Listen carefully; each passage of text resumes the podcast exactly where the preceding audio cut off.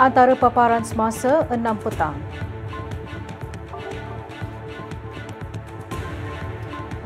Bilangan penganggur terus menurun kepada 567,800 orang pada Disember.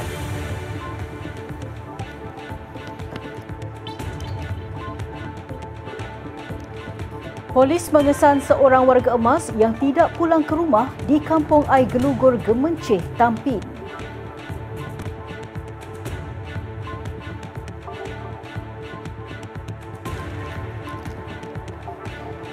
Datuk Menteri Besar Datuk Seri Amiruddin Syari berharap seluruh rakyat terus bersemangat mencipta kejayaan dan memiliki keberanian seumpama naga sempena sambutan Tahun Baru.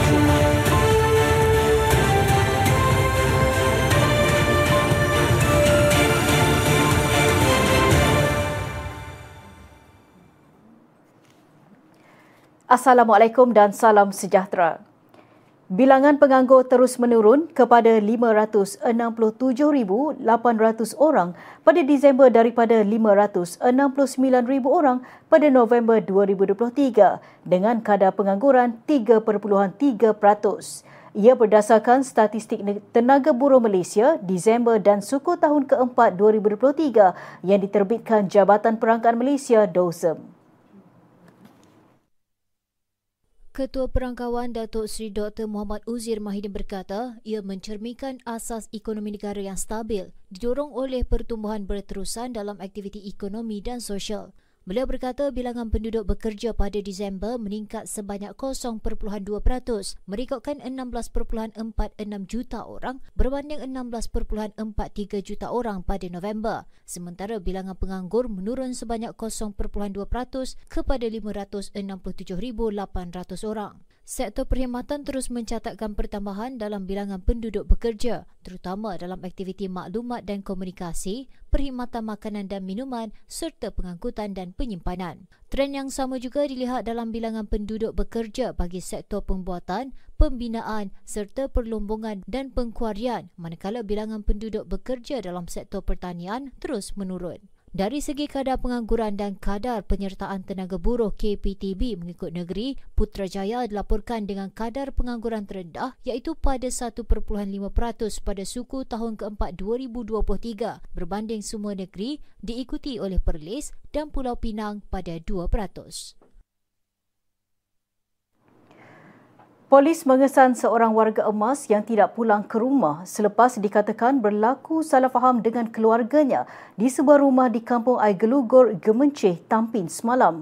Ketua Polis Daerah Tampin, Superintendent Amiruddin Sariman berkata anak mangsa memaklumkan ayahnya berusia 70 tahun itu didapati keluar rumah menaiki sebuah kereta jenis Honda HRV dalam kejadian 9.30 pagi. Katanya pakaian terakhir yang dilihat dipakai mangsa ialah kemeja T berbelang biru kelabu, berseluar biru dan berkopiah. Anaknya telah menghubungi nombor telefon bimbit ayahnya tetapi gagal dihubungi dan belum pulang ke rumah. Menurut beliau, kali terakhir telefon bimbit mangsa boleh dihubungi kira-kira satu tengah hari semalam dan hebahan mengenai kehilangan mangsa telah dibuat melalui Pusat Kawalan Daerah Tampin. Beliau berkata orang ramai yang mempunyai maklumat berkenaan mangsa diminta untuk menyalurkannya ke Ibu Pejabat Polis Daerah Tampin melalui talian 0644331999 atau mana-mana balai polis berhampiran bagi membantu siasatan. Polis menyiasat dakwaan seorang wanita menjadi mangsa intip menggunakan kamera tersembunyi dalam bilik air di sebuah inap desa di Jelutong, Pulau Pinang yang tular di media sosial sejak semalam. Ketua Polis Daerah Timur Laut, Assistant Commissioner Razlan Abdul Hamid berkata pihaknya menyiasat kes itu di bawah Seksyen 509 Kanun Keseksaan kerana perbuatan mengaibkan kehormatan seseorang. Siasatan awal mendapati pengadu, seorang wanita berusia 24 tahun telah mendaftar masuk ke inap desa terbabit bersama tiga rakannya pada 5 Februari lalu untuk bercuti. Pengadu kemudiannya terjumpa sebuah kamera tersembunyi di dalam sebuah bekas pewangi tandas di bilik air kira-kira 8 malam pada 6 Februari. Pengadu yang menyifatkan percutiannya tidak ubah seperti mimpi ngeri itu kemudiannya membuat aduan kepada pihak pengerusan inap desa berkenaan seterusnya membuat laporan di Balai Polis Jelutong. Hasil pemeriksaan awal mendapati tiada imej atau video terkandung dalam storan kamera terbabit. Sehubungan itu, pihaknya menasihati orang ramai agar tidak membuat sebarang spekulasi mengenai kes ini sehingga boleh menjejaskan siasatan pihak polis. Jabatan Pengangkutan Jalan JPJ Pulau Pinang mengeluarkan 143 saman atas pelbagai kesalahan dan menyita tiga motosikal dalam ops khas motosikal sempena bulan perayaan di Plaza Tol Sungai Dua Arah Utara semalam. JPJ Pulau Pinang dalam kenyataan hari ini memaklumkan operasi selama 4 jam bermula 3 petang itu dijalankan bersama Jabatan Siasatan dan Penguatkuasaan Trafik JSPT Pulau Pinang dan Jabatan Alam Sekitar JAS negeri itu. Katanya sebanyak 143 notis saman dikeluarkan kerana pelbagai kesalahan antaranya pamer nombor pendaftaran kenderaan lain, tiada lesen memandu, lesen kenderaan motor LKM tamat tempoh serta tiada perlindungan insurans, pamer nombor pendaftaran tidak ikut spesifikasi dibenarkan dan ubah suai motosikal tanpa kebenaran. Sementara itu, Ketua Polis Daerah Barat Daya Superintendent Kamaru Rizal Jenal berkata, pihaknya mengeluarkan 67 saman atas pelbagai kesalahan lalu lintas dalam opsamsing jalanan awal pagi tadi. Beliau berkata dalam operasi yang dijalankan di sekitar bayan lepas bermula 12.30 tengah malam hingga 4 pagi itu, pihaknya turut menyita sebuah motosikal di bawah Seksyen 64 Kurungan 1 Akta Pengangkutan Jalan 1987. Katanya selain membendung samseng jalanan yang melibatkan mat rempit, operasi itu juga bertujuan memastikan penunggang motosikal sentiasa mematuhi peraturan-peraturan lalu lintas sedia ada dan mengikut spesifikasi yang telah ditetapkan. Operasi ini ujarnya turut tertumpu di lokasi-lokasi yang menjadi tumpuan mak rempit melakukan aksi berbahaya dan mengesan pemandu mabuk mencegah kejadian kes kecurian kenderaan, ragut, pecah rumah dan lain-lain jenayah. Selain menambah operasi itu akan diteruskan pada setiap minggu.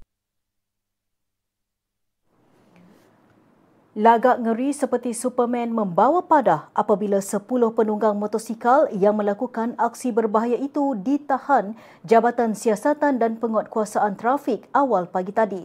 Penunggang berusia 17 hingga 23 tahun itu ditahan menerusi op Samseng jalanan di Lebuh Raya Kuala Lumpur Seremban Plus dan Lebuh Raya Kajang Seremban Lekas. Pengarah JSPT Bukit Aman Datuk Muhammad Azman Ahmad Sapri berkata, operasi yang bermula 10.30 malam hingga 4 pagi tadi bagi membanteras kegiatan samseng jalanan selain mengurangkan risiko kemalangan jalan raya terutama ketika op selamat ke-21 yang sedang berlangsung. Kesemua mereka yang ditahan melakukan aksi meniarap di atas motosikal di kilometer 284 hingga kilometer 276 Lebuh Raya Kuala Lumpur Seremban dan kilometer 19 Lebuh Raya Kajang Seremban. Hasil soal siasat penunggang secara berbahaya berkenaan menyatakan lokasi terbabit dijadikan laluan untuk mereka ke kedai makan yang terletak di Seremban 3 dan Nilai. Kesemua mereka dibawa ke Balai Polis Trafik Ibu Pejabat Polis Daerah Nilai untuk tindakan di bawah Seksyen 42 Kurungan 1 Akta Pengangkutan Jalan 1987. Pada masa sama, Datuk Muhammad Azman berkata 48 saman dikeluarkan dalam operasi berkenaan dan polis turut menyita 10 motosikal. Polis menumpaskan sindiket pengedaran dadah yang aktif di sekitar Hulu Selangor selepas menahan empat lelaki dan merampas 15.28 kg ganja di Bukit Beruntung dan Bukit Sentosa Kamis lepas. Ketua Polis Daerah Hulu Selangor, Superintendent Ahmad Faizal Tahrim berkata, sebahagian besar ganja yang ditemukan dibungkus seperti potongan lemang dengan nilai dianggarkan berjumlah RM43,710.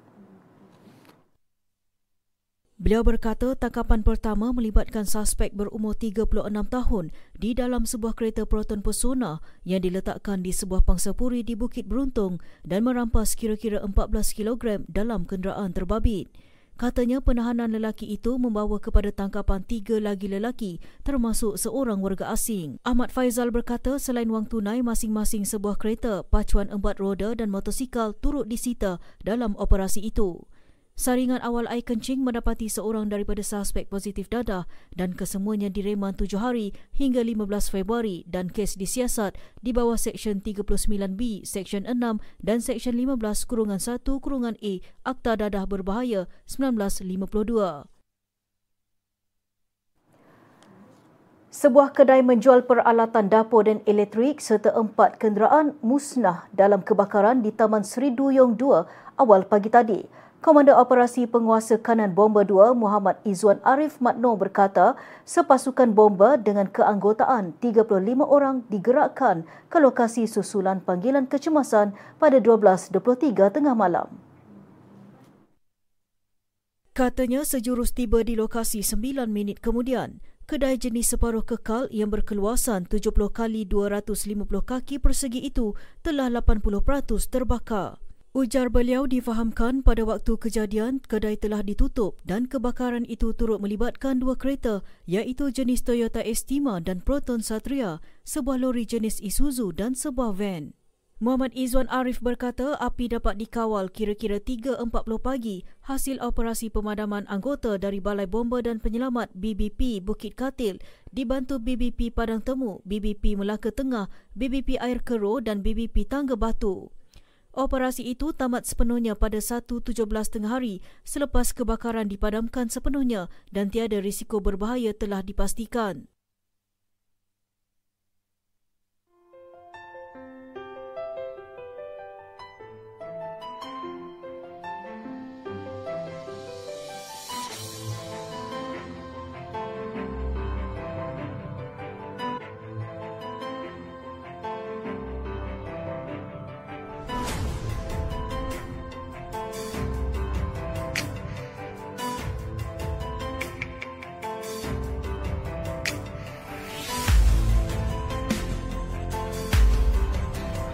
kami dilindungi.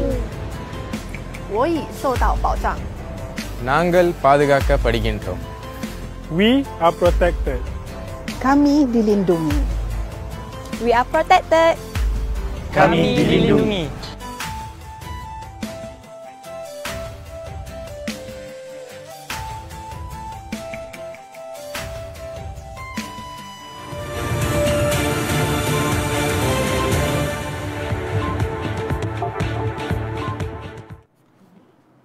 Bertemu kembali, kita ke berita tempatan.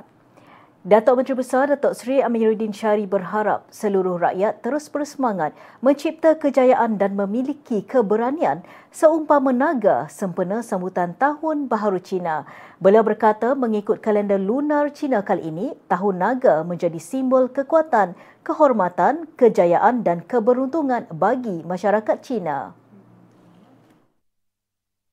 Menerusi perkongsian di Facebook, beliau turut berkongsi usaha kerajaan negeri yang tidak putus menyediakan baucer beli belah sempena perayaan Tahun Baharu Cina kepada mereka yang memerlukan. Dalam pada itu, beliau berharap usaha itu membawa kegembiraan dan kebahagiaan dalam perayaan kali ini.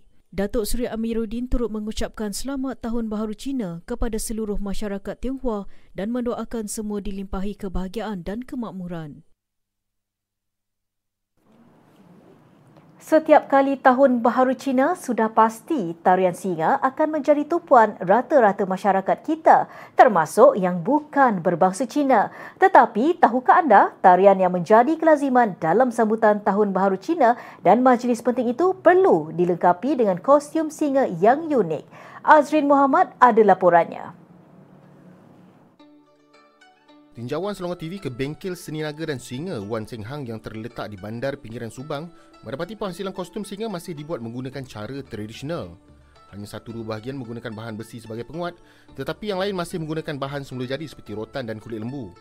Penghasilannya memerlukan ketelitian tinggi termasuk kreativiti kerana hampir kesemua bahagian dicantum tanpa menggunakan mesin. Jadi tidak hairan mengapa harga bagi satu set lengkap kostum singa ini mencecah RM5,000 bergantung kepada tempahan pelanggan. Percaya atau tidak, bengkel ini mendapat tempahan luar biasa apabila menerima tempahan daripada Afrika dan India. China, Taiwan, Hong Kong, US, Canada, Oh, you dah temu sana New Zealand, Australia, India, ah, India pun, Afrika. ada main punya a- ada main dance punya negeri mesti ada. Di tahun 1992 kita Malaysia di dunia dapat first one punya itu competition punya champion yang belakang sudah ada orang ikut Hampir 40 tahun menghasilkan kostum singa, beliau mengakui hasil kerja tangannya dikenali ramai selepas banyak pemenang pertandingan tarian singa dalam dan luar negara menggunakan kostum buatan tangannya. Secara tidak langsung, hasil kerja tangannya menjadi buah mulut para peserta termasuk para penonton. Ini saya tak belajar. Saya sebab uh, yang first yang saya seorang main lah. Itu pasal itu kali pun susah mau beli. Itu kapal singa sebab uh, Malaysia sampai sama China lagi belum ada bisnes uh, yang itu kali pun duit kecil. Haji lek. Ha, orang telak itu pasal sendiri buat sendiri main yang kawan nampak saya buat buat yang itu yang eh boleh tahan lah. Boleh tolong saya. Buat satu kesi buat satu satu ratus buat bisnes lah. Sementara itu, Hofi menjelaskan buat masa sekarang dua anaknya kini menjadi pembantunya di bengkel dan mereka akan menyambung legasi perniagaan pembuatan kepala singa pada masa akan datang menggunakan ilmu yang diperturunkan dengan bantuan beberapa anak muridnya. Jika dinilai dengan wang ringgit, mungkin kos untuk menghasilkan kostum singa ini menelan belanja ribuan ringgit. Namun jika kita ukur daripada segi adat budaya, seni estetikanya, adat resam dan juga agama kepada mereka yang mempercayainya, seninya tidak ternilai dan ketidakhadirannya dalam tahun baru Cina tidak akan meriah. Sekian saja laporan saya, Azri Muhammad untuk semasa.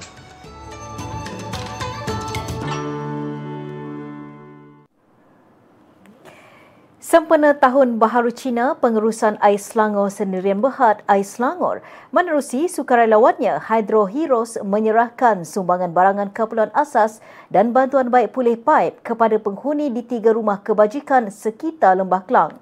Menurut Ais Selangor, sumbangan dilaksanakan menerusi program tanggungjawab sosial korporat CSR sesama Mara. Bersama Mara. Rumah kebajikan terlibat iaitu Rumah Orang Tua Seri Kembangan, Persatuan Rumah Caring Kajang dan Pertubuhan Rumah Kebajikan Kanak-Kanak Kaizen Selangor dan Kuala Lumpur. Selain menghulurkan sumbangan dan menyantuni penghuni rumah kebajikan, pasukan sukarelawan Hydro Heroes yang terdiri daripada 23 warga kerja Ais Selangor itu turut sama berganding bahu menghias kawasan tersebut dengan hiasan tanglung.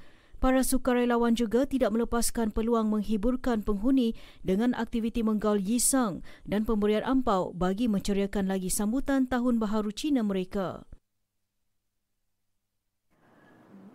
Taman Botani Negara Shah Alam TBNSA menyediakan pelbagai aktiviti menarik secara percuma sepanjang cuti sekolah bermula hari ini. Aktiviti yang disediakan termasuk membuat perhiasan tanah liat, belon buih, belon buih gergasi, lukisan muka dan badut belon. Turut disediakan kelas penanaman pokok dan mengenali tumbuhan herba, aktiviti seni dan kraft selain mendekati haiwan terpilih di ladang haiwan Husin Fauzi. Program bermula 9 pagi hingga 12 tengah hari.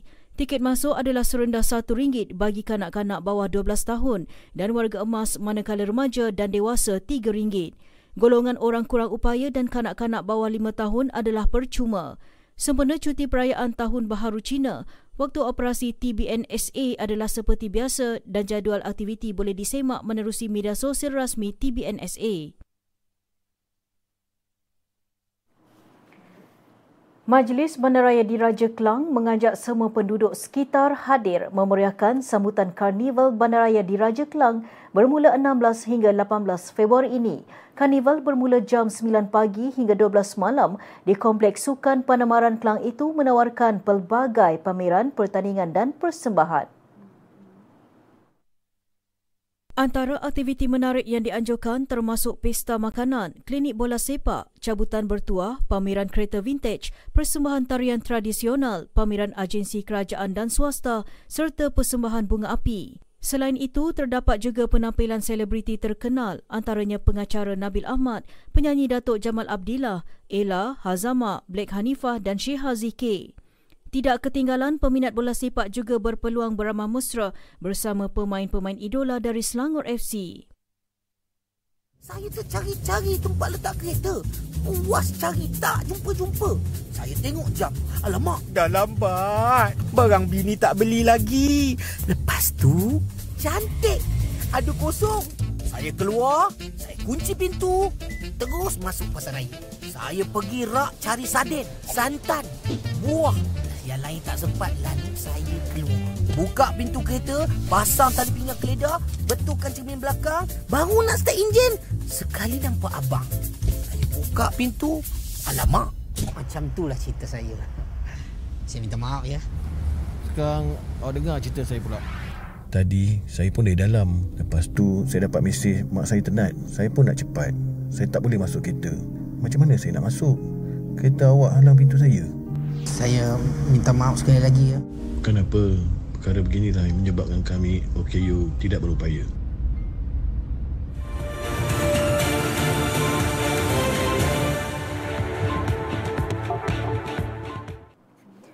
Keperkembangan sukan. Skuad Taekwondo Negara menampilkan aksi cemerlang di kejohanan terbuka Kanada 2024 apabila merangkul satu emas, satu perak dan satu gangsa dalam disiplin Pumse pada aksi awal pagi tadi. Emas Malaysia disumbangkan menerusi acara berpasukan lelaki yang dibarisi Jason Lu, Ken Hao Chin dan Randy Owen Augustin Linggi selepas meraih 8.449 mata sekaligus mengatasi Amerika Syarikat di tempat kedua 8.183 mata dan wakil tuan rumah meraih gangsa dengan 8.049. Pasukan wanita bagaimanapun terpaksa berpuas hati dengan pingat perak Meskipun meraih jumlah mata yang sama dengan pemenang pingat emas Meksiko, 8.199 mata, skuad wanita yang dibarisi Nur Humaira Abdul Karim, Wong Zin dan Siah Jiying terpaksa akur selepas dibezakan 0.5 markah persembahan bagi penentuan juara. Gangsa pula menjadi milik pasukan Kanada. Sementara itu, dalam Pumse berpasangan campuran, Malaysia merangkul gangsa menerusi gandingan Randy Owen, Jin Ying yang mencatatkan 8.282 mata keseluruhan. Emas dimenangi wakil Kanada Ivan Liu Chiu Holly Hoi Ling dengan 8.582 mata manakala perak dimenangi Ryan Real Crane Real 8.366 mata dari Amerika Syarikat. Labuan dipilih menjadi tuan rumah kejohanan yang akan berlangsung pada 13 hingga 19 Februari ini di Dewan Serbaguna Perbadanan Labuan. Seramai 230 atlet dan pengurus pasukan akan menyertai kejohanan sukan pingpong Majlis Kebajikan dan Sukan Anggota-Anggota Kerajaan Malaysia Maksa. Ketua Pegawai Eksekutif Perbadanan Labuan, Rizwan Muhammad Ismail berkata, Maksak Labuan dengan 18 ahli gabungan kelab di Labuan akan bekerjasama dalam penganjuran tersebut. Katanya sebanyak 15 pasukan maksak negeri akan menyertai kejohanan itu termasuk kontingen Labuan yang diketuai Muhammad Azrin Suyadi dengan kekuatan seramai 13 atlet dan pegawai. Tambah beliau, Maksak Labuan turut mengadakan pelbagai program seperti program tanggungjawab sosial korporat CSR di Pulau Rusukan. Maksak Malaysia juga akan mengadakan dua mesyuarat iaitu mesyuarat Jawatan Kuasa Kerja Malaysia yang dipengerusikan Ketua Setiausaha Negara Tan Sri Muhammad Zuki Ali yang turut dihadiri 27 yang dipertua setiap negeri pada 16 Februari manakala mesyuarat Setiausaha Kehormat pada 15 Februari. Pertembungan final Piala Asia antara Qatar dan Jordan bakal menjawab kritikan-kritikan negatif yang mengatakan bahawa kedua-dua pasukan tidak mempunyai peluang untuk mara lebih jauh. Pasukan underdog Jordan dilihat pasukan yang penuh kejutan apabila sekadar menamatkan kedudukan kumpulan di tangga ketiga bagi mara kepusingan kalah mati. Jordan menewaskan dua pasukan terkemuka iaitu Iraq pada suku akhir sebelum mengecewakan Korea Selatan pada separuh akhir. Kejayaan tersebut sangat bermakna buat jurulatih pasukan berkenaan yang berasal dari Maghribi Husin Amuta. Husin sebelum ini menjadi mangsa kritikan selepas pasukan berkenaan mencatatkan kekalahan pada enam perlawanan sepanjang tahun 2023. Sementara itu, ketika Jordan bermain bagi final pertama Piala Asianya, Qatar pula dilihat sebagai pilihan bagi menjuarai kejohanan kali kedua selepas melakukannya pada 2019.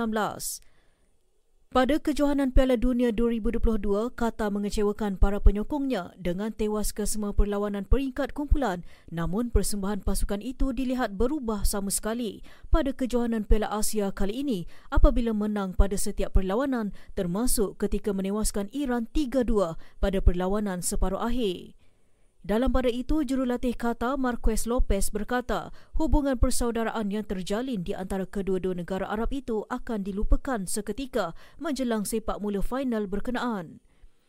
Selepas hampir sebulan menempuh perjalanan yang mencabar, tuan rumah Qatar dan Jordan sudah sampai ke kemuncak saingan Piala Asia 2023 dengan satu daripada mereka bakal dinobatkan sebagai juara pada perlawanan akhir di Stadium Lusail malam ini.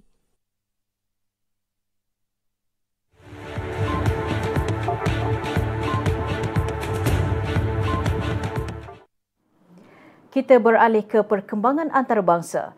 Lima orang terbunuh dan puluhan lagi cedera dalam pertempuran di India susulan pihak berkuasa merobohkan sebuah madrasah di negeri utara Han semalam. Pegawai di Bandar Halwani, Vandana Singh yang mengesahkan kematian itu berkata keganasan mulai tercetus lewat semalam selepas pasukan keselamatan diberi arahan untuk menembak perusuh dalam insiden itu. Dalam kejadian itu, penunjuk perasaan juga didakwa membakar kenderaan. Polis turut mendakwa penunjuk perasaan melempar batu ke arah mereka susulan perobohan madrasah itu sekaligus menyebabkan anggota polis melepaskan tembakan gas pemedih mata.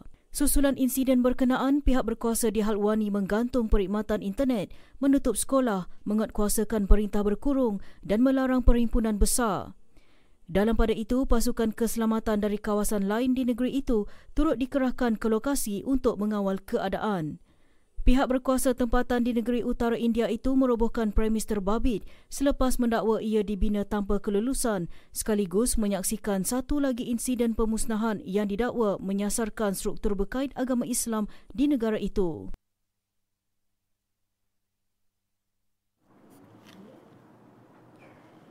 Berita itu tadi mengakhiri semasa 6 petang. Sebelum berpisah, kami tinggalkan anda dengan visual tinjauan Selangor TV ke bengkel seni naga dan singa Wan Seng Hang yang terletak di bandar pinggiran Subang yang menghasilkan kostum singa dibuat menggunakan cara tradisional. Saya, Dewi Abdul Rahman, Sinian Kuala, Gongsi Facai.